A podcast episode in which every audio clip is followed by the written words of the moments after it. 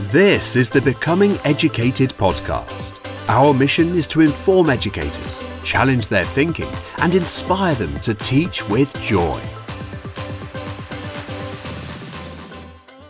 Joining me on the Becoming Educated podcast today is Michael Chiles.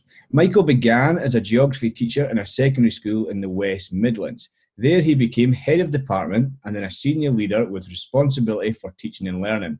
Michael then relocated to the Northwest, stepping out of the classroom to develop and deliver teacher training both nationally and internationally. He is now head of department in a secondary school in the Northwest and is the author of the excellent Craft of Assessment. Michael, thank you so much for joining me on the podcast today. Thank you for having me here, Darren. It's great to be here, um, and it's good to be able to share some of the insights into craft for uh, for the listeners. Certainly, and we're to we're to delve deep into to some of the things that, that you talk about and write within in craft. But before we, we start, can you give us a, a whistle stop tour of your career today, and and then finish with sharing why you came to write craft? Yeah, so I suppose a little bit of an insight into my career in the sort of intro bit, but um, started teaching in the, the West Midlands, trained in the West Midlands, started in um, quite a um, well, I wouldn't say a challenging school, but a school that definitely had its um, its challenges around sort of um, sort of pupil attainment and uh, sort of um, sort of expectations, I suppose. Really, so it was it was a good way to start teaching in that sense, uh, straight into the deep end, and um, definitely helped me to sort of understand a bit more about um, what it was to uh, really sort of create a, a, climate for learning, I suppose, a, a good classroom environment. Mm. Um, taught there for about six, seven years. Uh, did some, as it says, did some um, senior leadership role in teaching and learning, and then I just sort of decided that I needed to go somewhere else, really. And um, other changes, we decided to move to the northwest. So I've been up in the northwest now for about five or six years. Worked at a couple of schools, had a bit of time out um, of teaching actually for, for a year or so just to do some um, international training for, for schools and uh, a bit of extra sort of um, work with the exam board. And then back in the last sort of four or five years now into uh, sort of middle leadership roles. So but yeah most recently in september started at a, a new school to um, sort of lead the geography across their trust. So quite exciting times Brilliant. That's uh, definitely a, a, a, great, exciting time to, to, to lead across the trust. Um, so, can you share with, with listeners how you came to write your book?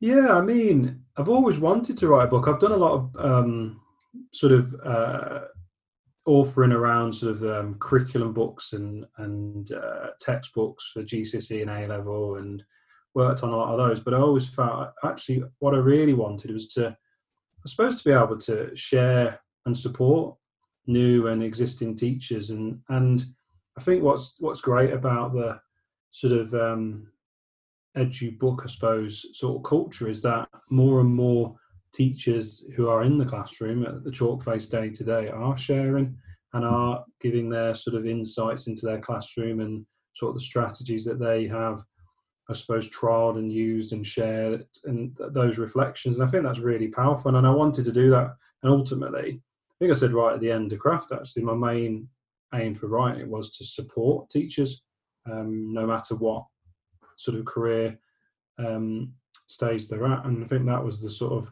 key drive. And to be honest, um, I suppose I actually wrote the book faster than I'd anticipated, which um, was um, was also a pleasant surprise. But I think once it, uh, someone was talking about it before, actually on Twitter about um, how people approach writing a book, and I think Dylan Williams said that he managed to write a book within like a week or two weeks. One of his one of his most famous books, he was writing six thousand words a day, but he'd already planned it out beforehand. Whereas I I, I kind of did it more like um, chunk at a time. So um, I had sort of a aim of how many words I wanted to write each week, and I sort of tried to stick to that. But, but yeah, really just to support teachers. That was the main main drive for it.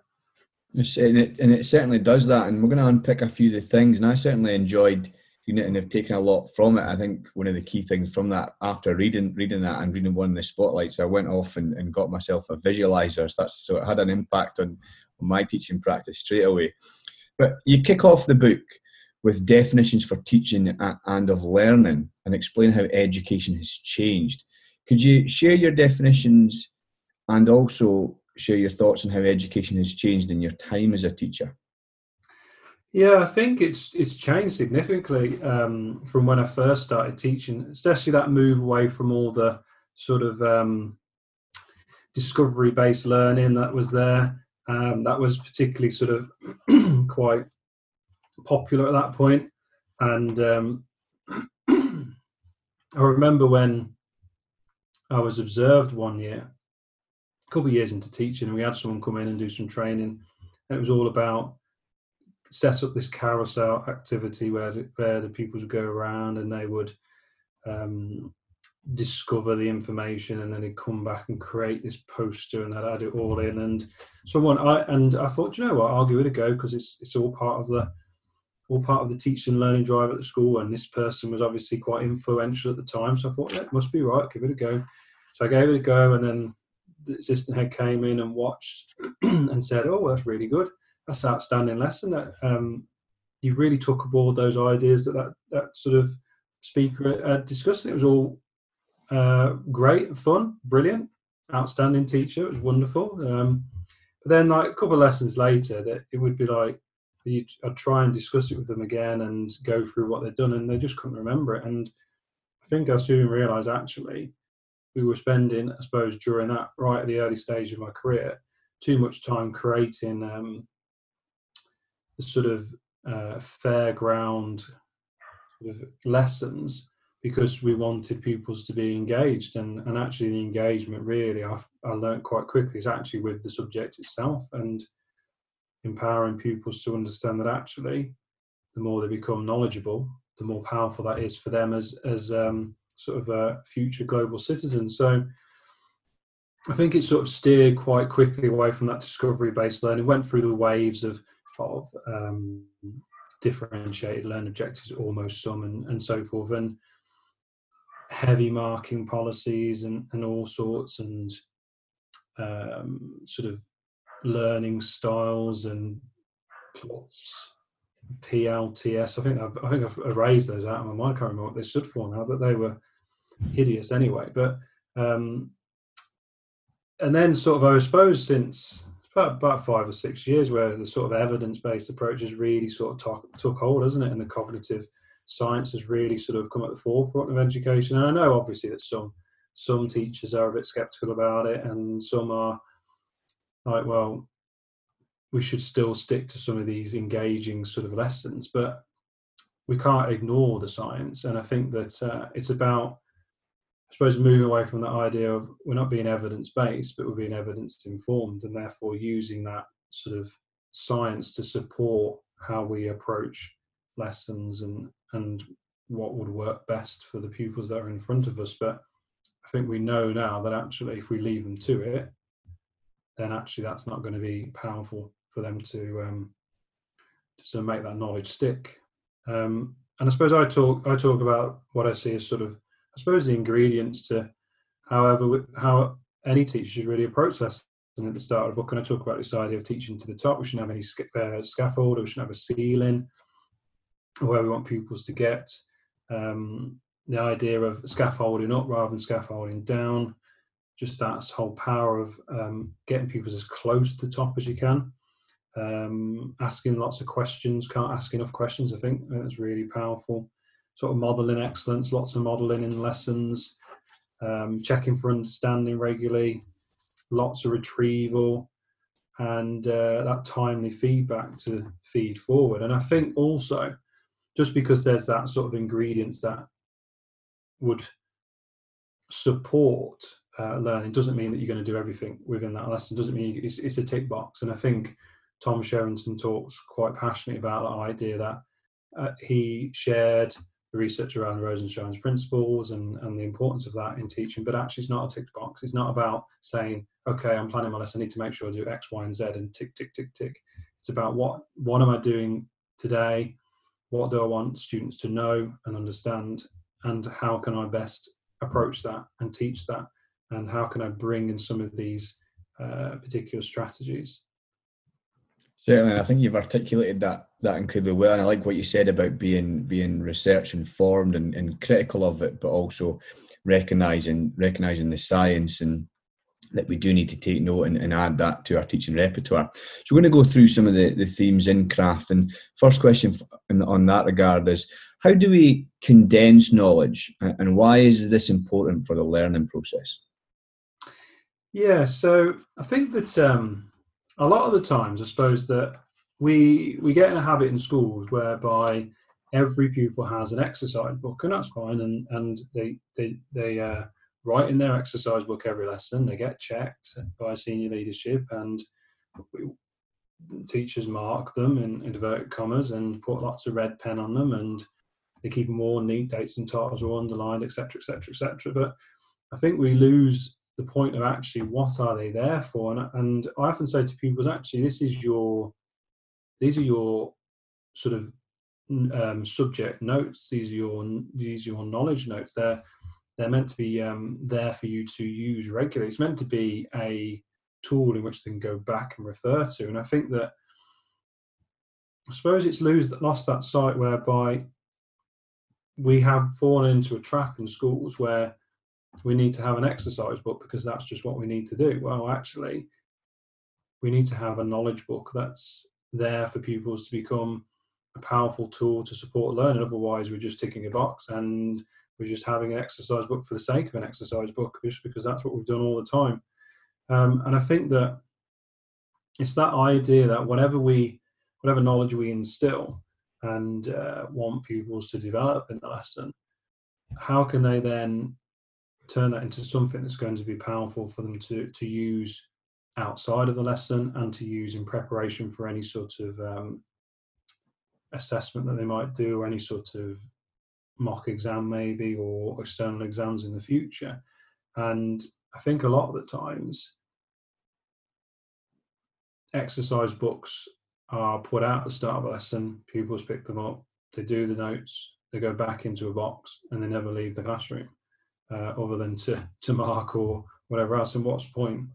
Um, so I talk really passionately about the idea that I start off with the sort of ideology of um, or the example of, of Abigail, year 10 pupil, got all these notes, doesn't know what to do with them. And actually we, we have a sort of, I suppose, a duty as teachers to, to create, help, help support pupils to create notes that are effectively condensed and, and organized. And I think it becomes more and more important as they get into A level and more and more important as they go into sort of university, undergraduate, college sort of um, stage in their their sort of um, education journey. And I think that if we don't give them those skills and develop that from an early age, right at the start, we do them a bit of a disservice.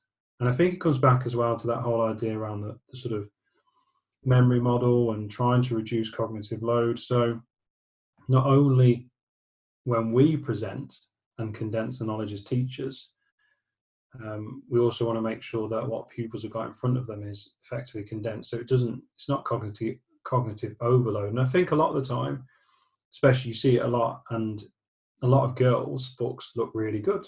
They look they're really nice to pick up. They're all really fancy, all got things highlighted in that lot. And I always say to them, "What what are you highlighting for?" Oh, because I think that's really important. Actually, well, sometimes it is, but sometimes I say to them that can actually be a distraction when you go back to look at it um, and you use it as a tool for revision. And often people say, "Oh, boys' books are scruffy. They they just they just rush." And actually, I mean, personally, my handwriting is not great, so mine's a bit of a doctor scrawl. But it doesn't mean that what I'm writing isn't um, sort of effective. It isn't correct. It just means that I don't present it as well. And I think that we get quite hung up on presentation rather than actually supporting that condensing of notes. I mean, obviously, we know that sometimes boys can be lazy and sometimes boys will rush it, and that's that can be the case. But often, if we delve deep into their book, they actually are uh, trying to uh, produce effective notes. And it's and I think it comes back to the idea as well. I talk about when we're supporting them to condense knowledge, about being sort of habits for learning and the more that we give them opportunities to practice and the more we do it consistently the more it becomes sort of um, sort of automatic for them. And then i talk about the idea as teachers that we we break it down we do it step by step we don't give that overload cognitively. And i think also stripping away the whole powerpoint i think come back to my early stage of my career, it was all about PowerPoint. Teach the teacher with PowerPoint, fancy transitions and pictures and colours and everything. Um, and now, some people will probably say my PowerPoints are the most boring thing they've ever seen, but it, it might be boring, but it's it's condensed, it's to the point, and I think it's that key thing. Like if if I want if I want pupils to understand a really important fact a really important definition. Like I want them to understand what deindustrialization is, or I want them to understand what hydraulic action means. I just literally want that on that screen at that one time. No other distractions, no other pictures or or uh, tasks or whatever else. I want them just focus on that process. And I think that's the important bit about that condensing. And I think I said I say part of it, and it's what Andy Tharby sort of talked about as well when he summarised it um, which I added into the chapter, was that less is more. And I think that's really important. And I still see a lot of these fancy PowerPoints, and I think, who who are you creating them for? That's that's what I question. Are you creating them for um, you? Because if you are, then you, you don't necessarily need to do so much. Are you creating for the pupils? Because if you are, maybe it is um, more limiting and hinders their sort of um, opportunity to condense effectively, or are you creating it for someone who walks in? Um, and is it the case that actually, when some people, when people observe a lesson or walk into a lesson, that people worry that if there's no PowerPoint there, the lesson hasn't been planned, and I think that is that is probably something that worries me at times, I suppose. But yeah, I mean that's what I, I feel is important, and I think then when it's effectively condensed, then they can take it away and actually use it as a as a um, powerful tool for for uh, reflection and revision. Certainly, I like that idea of, the students generating powerful condensed notes through having that focus and precision and on it. Um, and it links to what you said about um, delivering new information to pupils. And you mentioned four cogs to expert explanation. Could you share what your four cogs to expert explanation are? Yeah, so I talked fondly about my own geography teacher, Mr. Byrne, who, who um, he was fantastic. Sort of inspired me, I suppose, um, when I was uh, teaching and talk about sort of the idea of having passion. He had real passion for his subject, and I think that's really important. I think that coming back to the PowerPoint, the PowerPoint becomes like a a safety blanket for teachers, and actually go back, strip it back. Why are you teaching? You want to um, share that love of that subject that you teach. Therefore, that one part of that explanation or expert explanation is having that passion for your subject and sharing and showing that passion to pupils. And I think that's really important. Um, I talked about how like you watch some teachers and they love their subject so much they've got the pupils right there on the edge of their seats all the time, sharing some anecdotes of of um, what they they've sort of experienced within the subject, and you can just feel that love for that subject. And I think that's really important. I think that helps pupils to um, really engage with with um, the the subject, and also takes away that idea where we said we were making the lesson fun, but actually the fun comes in the way in which you impart that sort of uh, love of the subject. Talk about idea precision, which comes back to that point about stripping it back, condensing it, give them the main things that they need to know. Don't include all these other extra bits because you think actually the more knowledge you give them, the more knowledgeable they'll become. But actually, you want to focus on what knowledge you want them to know mm. um, and build that stage by stage. I talked about, I think I gave the sort of analogy of the MOT test, um, which uh, which I think sort of sums that whole aspect of um, being more precise.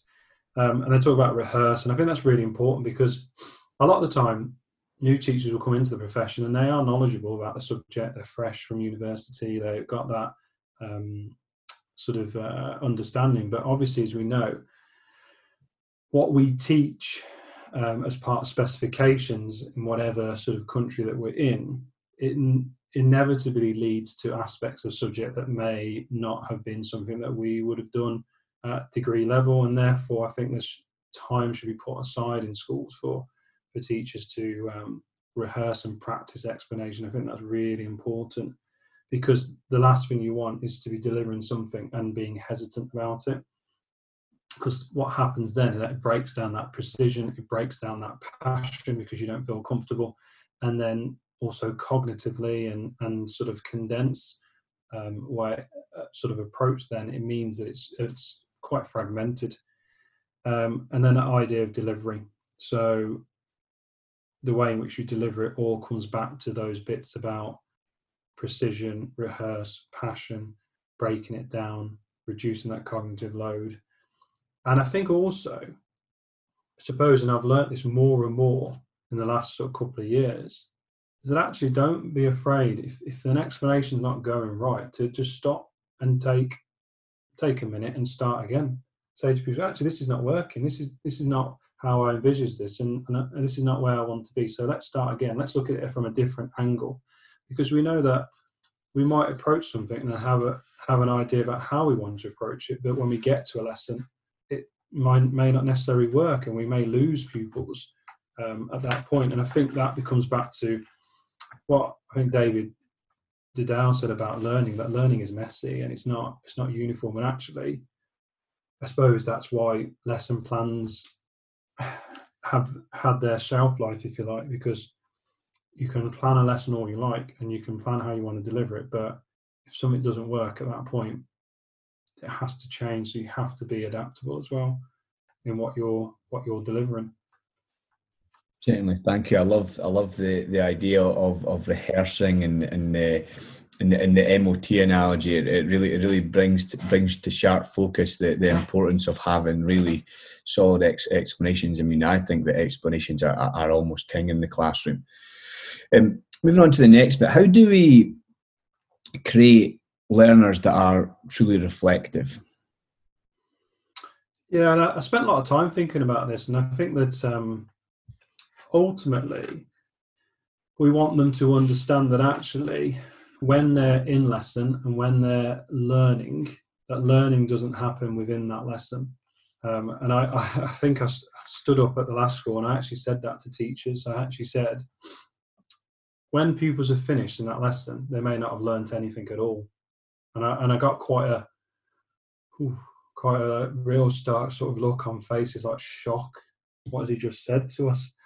And then I said, actually, we need to see that, that we need to pupils to understand that when they're in lesson, when they finish a lesson, that they may not have learned anything at that point because we know that through the sort of um, cognitive load theory and learning that learning is defined as a change in long-term memory. So we need them to understand that just doing just being in school and be uh, doing the lesson every day every week doesn't mean that they will necessarily become effective historians, mathematicians, etc., because they need to learn that they've got to go away and do something else. And I think that comes back to this idea that you can have really great pupils and they can behave and they can do everything you ask, uh, period one to period six or whatever it is for the day and go home. But actually, unless they understand that they need to be more reflective what they learn, they need to go away and do something with it and they need to constantly review it, that actually they won't um, reach their potential. So seeing that that idea that they need to um, continually review knowledge and become more reflective. And i talk about sarah an english teacher sort of a couple of years why she doesn't understand that actually even though she's taught it really well christmas carol to her year 11 weeks down the line they've still forgot it because she hasn't built in time for them to review it whether that be through her sort of retrieval practice um, opportunities or through giving them um, additional sort of um, practice outside of the lesson. So I think first and foremost, pupils need to understand the reasons why they need to be reflective, and if we need to, we need to not shy away from sharing that cognitive science with pupils because I think inevitably, like anything, if we want to get a buy-in and we want to get an understanding, regardless of whether it's with staff or pupils, whoever it is, we need to share the reason why we're doing it. So share it with staff, share it with pupils, and I found that really powerful. And I often share lots of um, sort of uh, sort of uh, analogies of this idea that anyone who who is famous, like a footballer or or an athlete or an um, an actor or an artist of, of, of, some sort, they don't become famous. They don't become um, skillful and world beaters without constant, constant practice. So I say to them, that's what they need to be doing. So making them aware of it, sharing that cognitive science with them, I feel is important, first of all. And then it links back into what Rosenshine said about regular daily reviews and, and weekly reviews. So then it's then it's the question, okay, so how can we build that into into the lessons and the day to day sort of um, aspect of school? And I think Kate Jones talks a lot about obviously people see retrieval practice sometimes as just being quizzes, but actually there's lots of ways we can do retrieval practice. But the core aspect of it is both teachers and pupils understanding that it's from memory. Um, so yesterday I was teaching year 11 and um, we had about five ten minutes left of the lesson. We had we had taught, we'd done the bit that we needed to do, we'd done some application work. I said to him, right, so just turn to your back, your books, blank piece of paper. I'm going to ask you these series of questions. It was about 10 questions. I hadn't planned it or anything. Um, so I asked them these 10 questions from memory. And, and, I said, if you can't answer it at the moment, just put a little star next to it. Um, and then got to the end. And I said to them, I said, well, why have I actually put a star next to it? And uh, one one lad said, um, he said, oh, because they're the things we need to go back to because we don't know them yet. So they're not embedded in our sort of long term memory. And I've only been at the school for sort of six weeks, but they've already learned that actually that's really important. And I said, right, so you've got to go away and overlearn that now because that's what's really important because you haven't remembered that because it's not embedded. Um, and I think that that helps them to see the sort of reasons as to why it's important. And that, and like I say, I've only been there six, seven weeks, but that has started to already feel like it's um, it's part of what they need to do. And I give lots of other strategies in the book. So memory dumps are really powerful. So it doesn't have to be a quiz, just a blank piece of paper. Right, write down everything you know about X. You know, you've got a couple of minutes. And I always say to them, okay, so now go back to, to your notes or go back to some sort of source. What are you missing? Okay, so whatever you're missing, add it in. And now that's your focus. Go back and review that. Um, talk about sort of drawing as well. Image recalls can be quite powerful. The idea of vocab races, and um, so that idea of, a, of a, a ripple as well. I quite like that sort of analogy of, especially when they're trying to explain something or or develop an idea, see it as a ripple in a pond. Um, how many how many times can you develop that uh, further? So I'll give the example in the book of sort of if uh, if the history teachers are doing sort of causes of World War One, World War Two, they put it in the middle. Right, you've got five minutes. Write down those causes. How do they link together? Um, and then the other bit that I think is really key is sharing that sort of learning journey with them. That um, whole process of this is the big picture. This is what we're doing for the for the next series of weeks. This is where it fits, um, and I think that's really important because unless they if they don't understand what it is that they're learning, they can never go back and reflect on it. Um, and I also share, I think it's really important to share how to effectively revise and be reflective learners with students. So you'll be surprised at how many students don't know how to create a revision card, for example, and sharing with them actually it's one bit of information on one side and the the definition on, on the back. And I actually demonstrated to my year 11s this week how to do that um, and then showing them how to do the Leitner system, which again helps them to do that sort of continual review. So yeah, I would say they're the sort of key bits, and then in the final bit, I talk about triangulating it with parents. I think we miss a trick often that actually we want parents to be involved. So at my previous school, over the last couple of years, we did a sort of um, parental uh, engagement evening workshop even every year for year 11 usually fell between sort of this time parents would come in with their with their pupils uh, their child sorry come in and they would um, go around and do a carousel around the different um, subjects, and each subject would do a workshop, and they would um, share with parents how they could support their child to effectively reflect and revise. And they actually had an opportunity to practice it in those subject workshops. We did a whole sort of presentation at the start of the evening about what what does it mean to be an effective learner how can you support as parents so i think that's trying to bring that back actually because we can we can share it with pupils and we can continue go over it unless they've got that additional sort of support at home um, i even talked to sometimes and, and some of the pupils at the new school have, have smiled about it and just said oh we can't do that i said even like at the dinner table in the evening with with whoever get the revision cards out, give them the revision cards, get them to test you on it around the dinner table. Um, but that's not cool enough, I don't think, for some for for the teenagers of our day. So, uh, but yeah, I think that's really important. That last sort of, I suppose, that last sort of uh, loop, isn't it, about closing that loop, that triangulation. Certainly, I think that what you highlight there in terms of teaching children how to revise and also helping the parents and teaching them how they can support the children to revise and reflect at home. That's an, that's incredibly powerful, and it's part of the loop that we often forget and, and, and don't delve into. Um, next part of, of the book looks at looks at assessment, and you suggest that, that there needs to be a culture shift to modify how assessments are being used for it to be a more decisive pedagogy tool that supports the facilitation of learning. Can you share a little bit about how we get assessments perhaps wrong and, and how, how you perhaps do it now?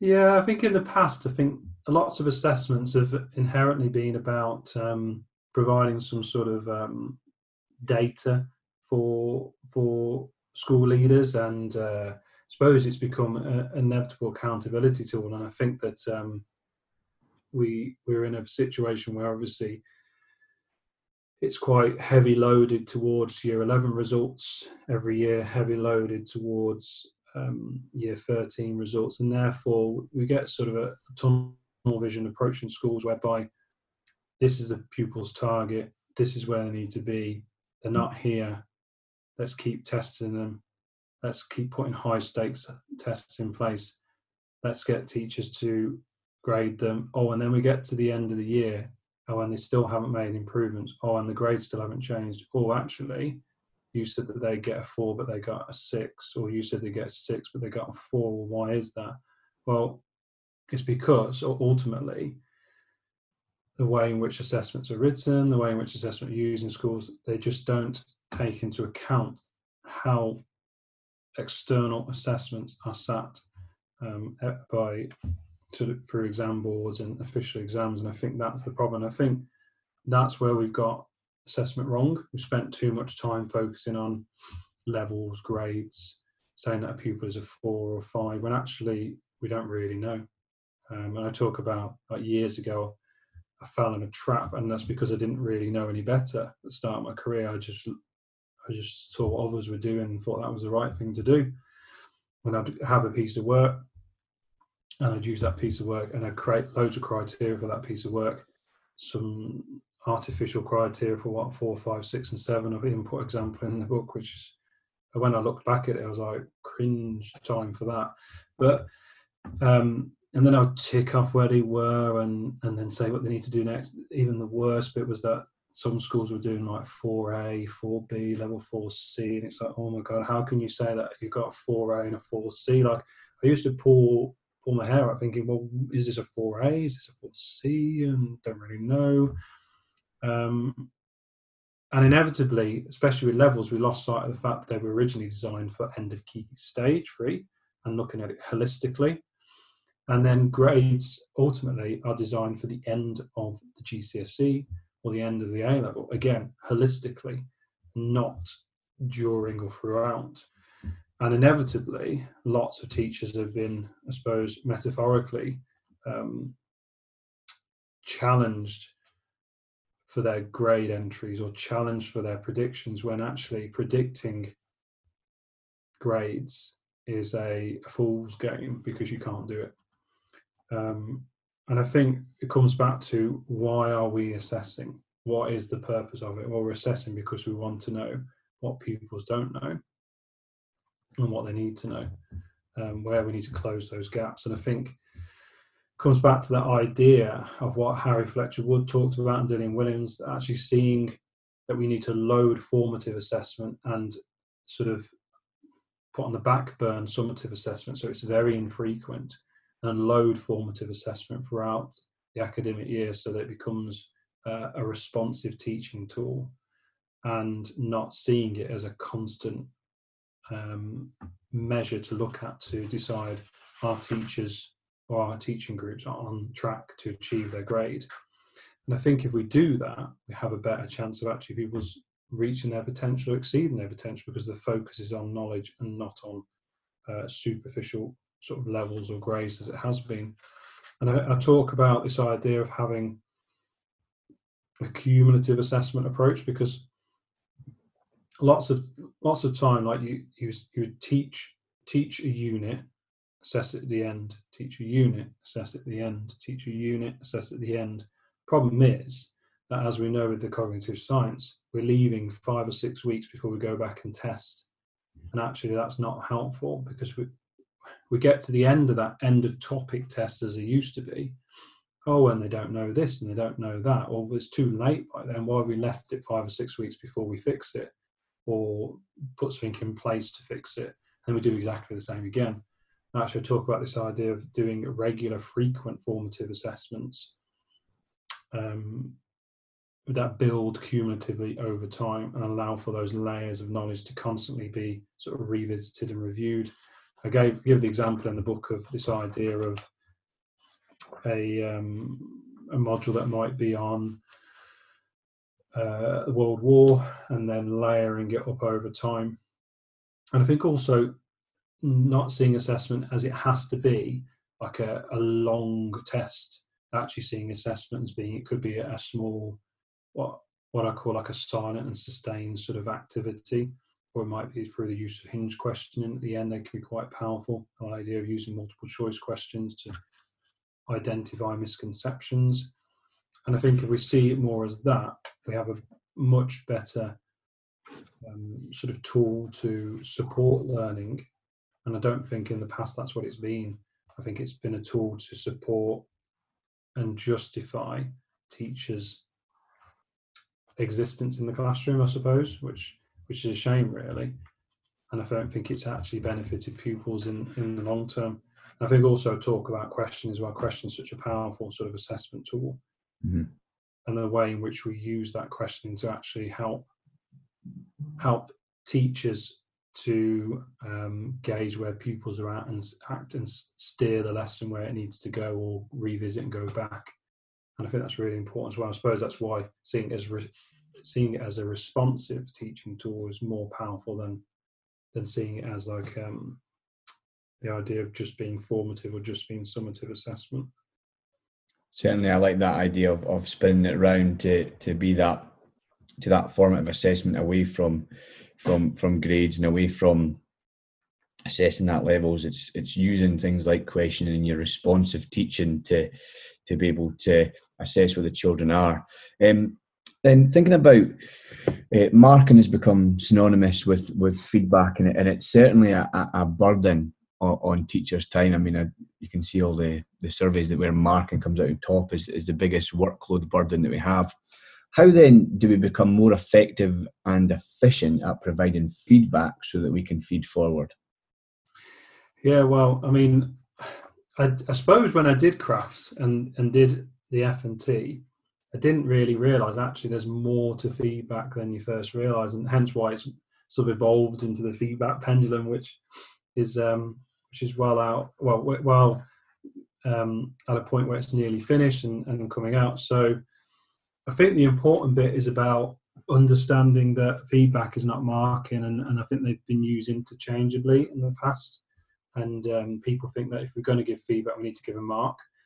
And I haven't given pupils a mark for four, five years maybe now. And um, I think that's really important because they will want that mark and they'll want that grade. But again, if we go back to what we've already said, 90% of those marks will not be accurate. And they'll not be accurate for the, all those various reasons that we've talked about. So we need to move towards more sort of seeing feedback as being opportunities to use that responsive sort of teaching method to then redirect pupils where we want them to go. And I think talk about those sort of key principles of feedback in that it's timely, it's granular, it uh, creates that receptive culture, and it really helps pupils to um, sort of move forward. And I think that, like you said, teachers spent hours and hours marking. And um, I remember one year at one school, a senior leader said to me, You haven't marked this girl's book. I said, Well, I don't need to mark it. She said, What do you mean? Said, Well, she doesn't need any feedback from me. She's done what she needs to do. Yeah, but you need to mark it. I said, Why? I said, What what well, for what reason would you want me to mark it for? Because that's the policy. I said, Well, I said I can mark it for the policy. I said, but I'm marking it for the pupil. So I said, I can do that. I said, but she doesn't need feedback, so I'd be doing it for the sake of doing it. Oh, but you need to do that. I said, well, I don't need to do that. That's what I'm saying. I don't need to do it for learning. I need to do it by the sounds of it for the policy. I said, I can do that if you want me to. I'll be compliant as a, as, as a teacher at the school. That's fine. As it was in the end, that particular girl got an A star. And I think that it comes back to that point of we give feedback where we need to, where it's necessary. And sometimes just because there's not feedback in the book did not mean that I hadn't given that girl feedback. I would have maybe given her feedback through verbal feedback, through um, through question. And I think that we have to not see that if there's no marks, that people hasn't received feedback, and that's why I think that we need to detach those sort of two sort of um, phrases. And I think that, like I say, I think they've become so meshed together that uh, it's just it's just a minefield.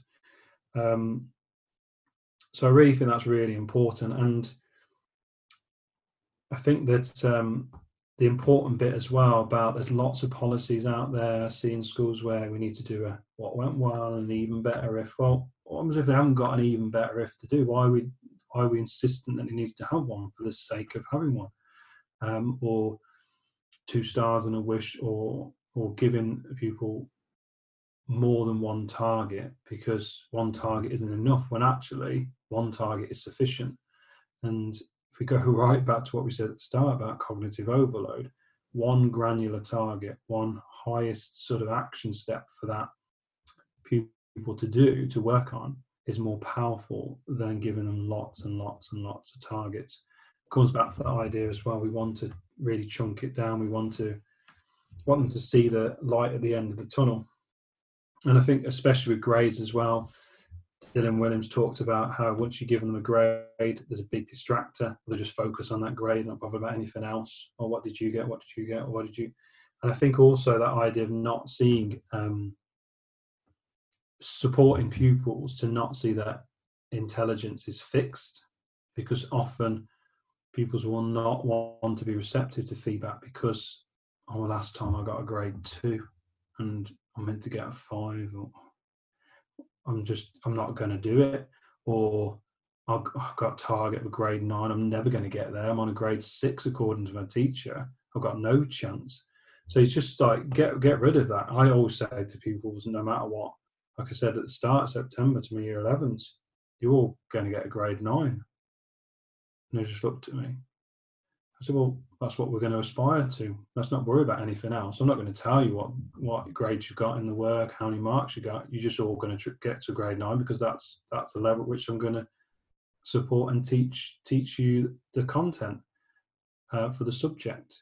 And I think that um, it was just a little that little sort of um, instilling that belief and uh, that they can all get there. And I think that um, it brought it home to me because one of the colleagues said, "Oh, um, you'd said to to our pupils in in sort of a session that you had with them, or they can all aim for a grade nine. They come in smiling and saying, "Oh, Mr. Chiles says we can do this, we can do that." And actually, it's it's about motivating our pupils to to believe in themselves. And I think if we say, right, this don't worry about the grades.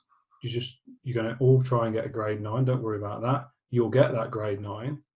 if you do X, Y, and Z over the course of, of your GCSE. But through that, the focus is not on the number of marks you got.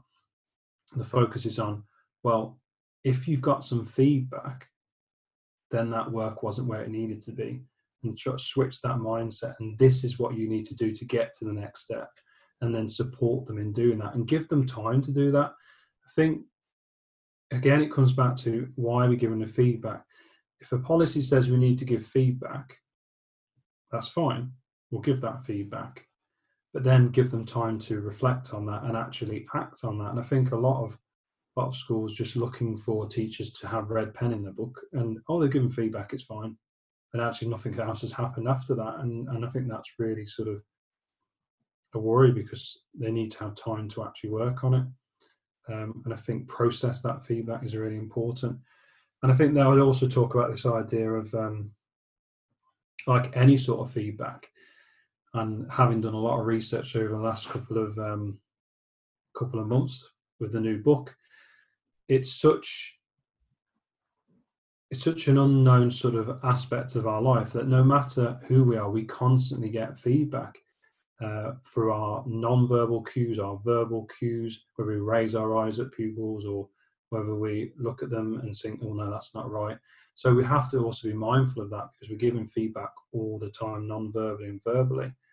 And I think that, um, that that's that's sort of really important that pupils are getting feedback in lots of different lessons all the time in so many different ways. And I suppose it can become quite overwhelming for them. And I think that we need to give them that time and space to to respond to it and also build that relationship with them because if there isn't that relationship there in, the, in that classroom, they're not going to want to receive feedback. They're not going to want to engage with it. It's not going to be receptive, and actually, it's not going to help them to move forward. And I think sometimes it's a case of, oh, I have given them feedback, but they didn't want to accept it. So I've done my bit, but actually, we need to sort of work to create that culture where they want to receive it, embrace it, they feel comfortable, and uh, again, switching that mindset because the whole that whole aspect of the the attribution theory, whereby lots of people won't want to embrace feedback, they won't want to share their ideas and their thoughts because they don't want to be seen as um, less intelligent than their peers. They'd rather just be seen as lazy. So, yeah. So I think if my advice with with feedback is strip it right back. Don't spend hours marking. Um, whole class feedback has been sort of real at the forefront as, a, as an opportunity, but don't see that just as the opportunity to give feedback. Um, and then make it granular, create that receptive culture, and really use it as a tool to empower pupils to, to move them forward rather than being a tool to uh, meet a policy within the school. Certainly, I, I, like what you said there about creating that culture of for them receiving it, and also like what what you what you mentioned about only giving feedback when it's needed. And, and you said something said a, a, a bit about if you, if you got some feedback in your book, it's because your work isn't where it needs to be. And I like mm. I like that kind of thinking around feedback that it, it has to be actionable and have to be given time for action. I really enjoyed reading the, the teacher spotlights in, in, the book. Can you can you share the the thinking about putting them in, and could you share some of the ideas shared by some of the some of the teacher spotlights?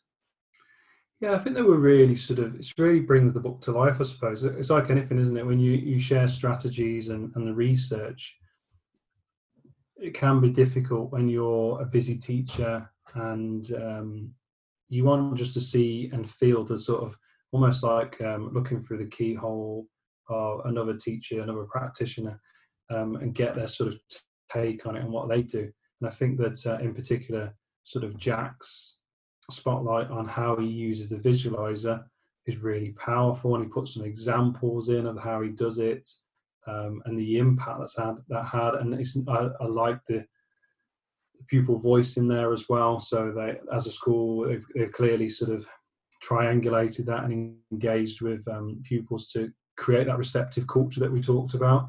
I mean, clearly that to do what they do with the visualize and have pupils work and discuss it and talk about it and, and unpick it, they need to have pupils that want to embrace that. And it comes back to creating that receptive culture and that ability to not feel threatened by that feedback, publicly uh, in front of their peers. So I think that that was a really powerful sort of spotlight. I really like the spotlight around sort of that visual harvesting in the, in the first book from Roseman about how we can use visual, visuals to support learning. And that builds in the sort of idea the dual coding theories uh, as well. I think that's really sort of powerful. I really wanted to include subjects that weren't necessary given a voice, especially like dance. Often dance is overlooked in things like um, academic sort of literature, and I think that was really important to share. Actually, it, it was a book that could be um, utilized by all teachers across the sort of subjects, and that's why as well I, f- I felt it was really important to include a, a primary uh, voice.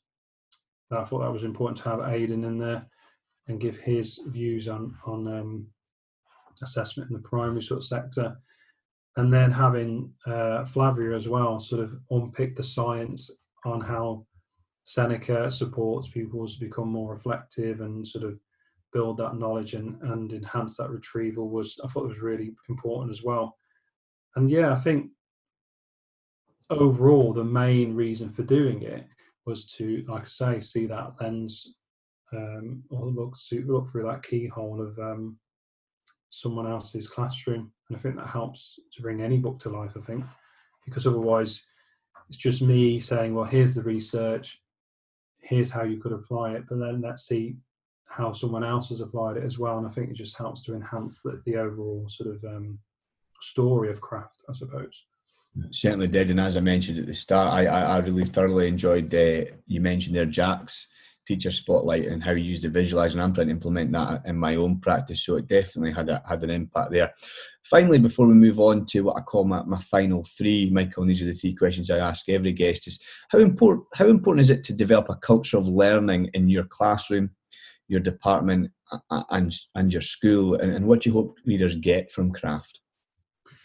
Yeah, and I think that's why I asked uh, Sam Strickland to do a bit because as a principal and how he he's embedded those elements of craft because ultimately craft isn't anything unique and new. We, we we all spend time condensing learning. We all spend time encouraging pupils to reflect. We all assess as teachers. We all give feedback. We all give some target-driven improvements. It's just a way of bringing it all together in that sort of analogy of of how you can craft assessment. And I think that for any culture, it comes back to that consistency. That ultimately schools need to be consistent in their approach and be relentless in the way in which that that is delivered.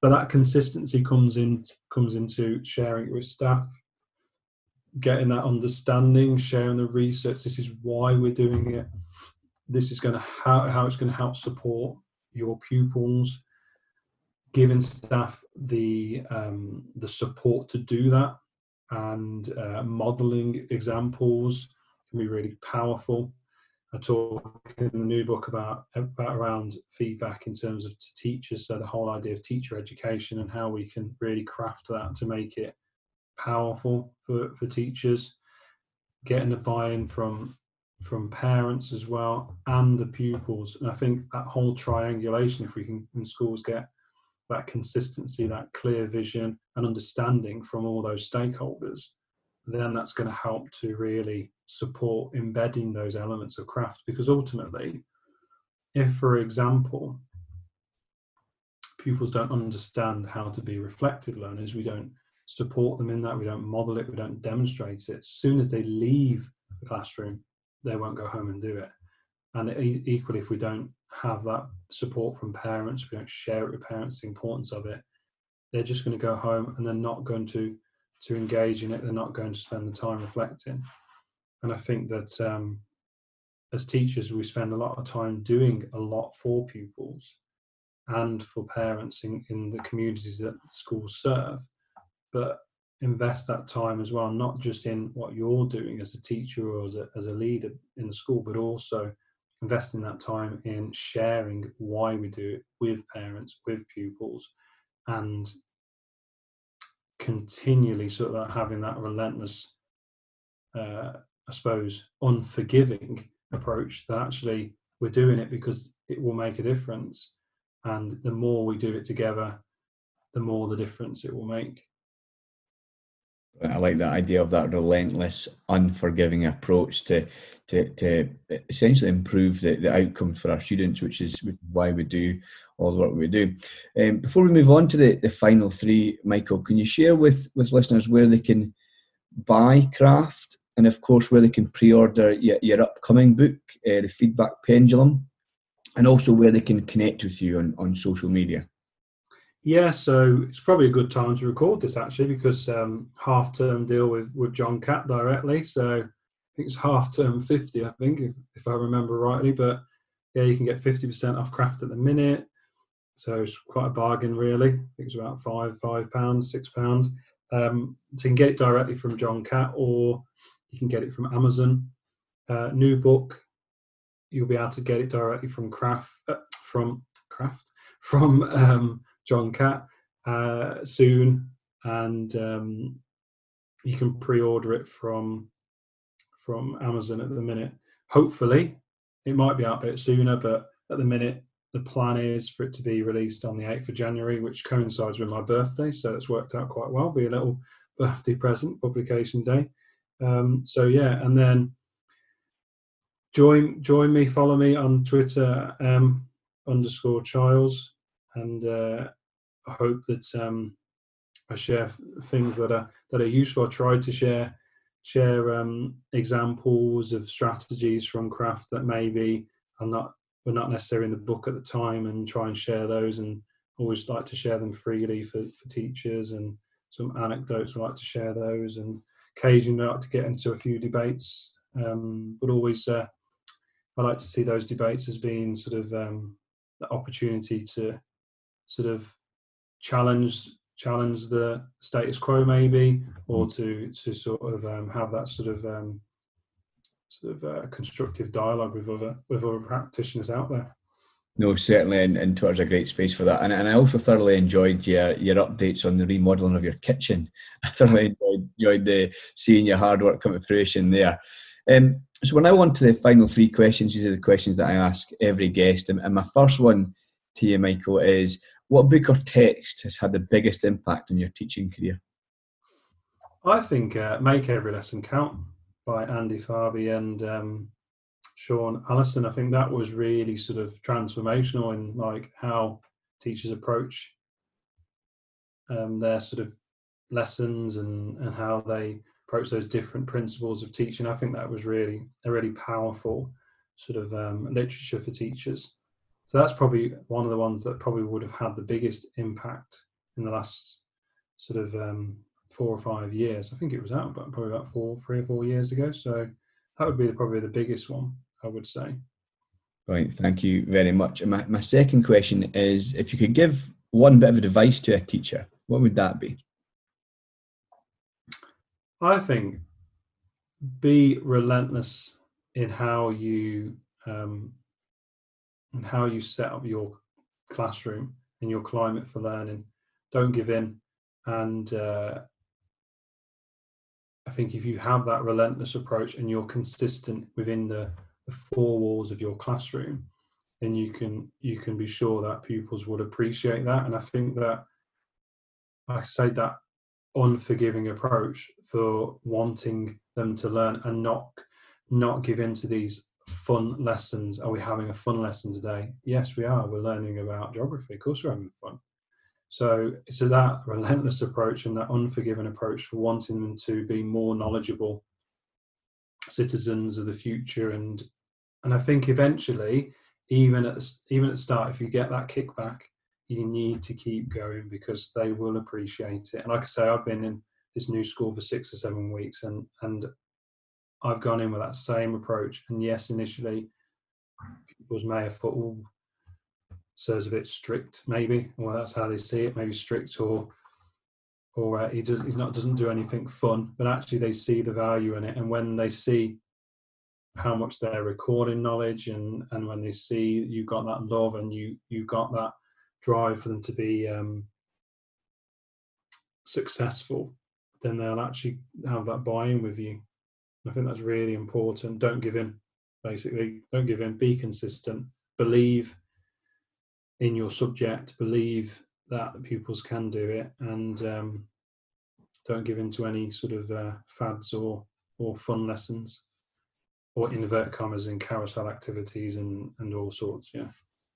Brilliant. Thank you so much, Michael. My final question to you is what do you think gets in the way most of, of just great teaching in our classrooms?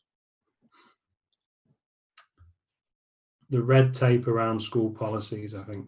And I think that too many policies tie teachers up in knots, and therefore there's a, I suppose there's a moral dilemma as a teacher, isn't there? Ultimately, I could say I, everything I've said this evening could be completely against a school policy and practices, and therefore you have that moral dilemma as a teacher. Do you do you do what's right as a teacher, or do you do what's right um, for the school that you're working at? And I think there's obviously a very careful balancing act because ultimately we're we we are in a job and we have to sort of um, meet the expectations of the school. And and I fully understand that. And I think that sometimes it may be about have, have like maybe saying to um, your line manager or your head of department have you thought about have you thought about this?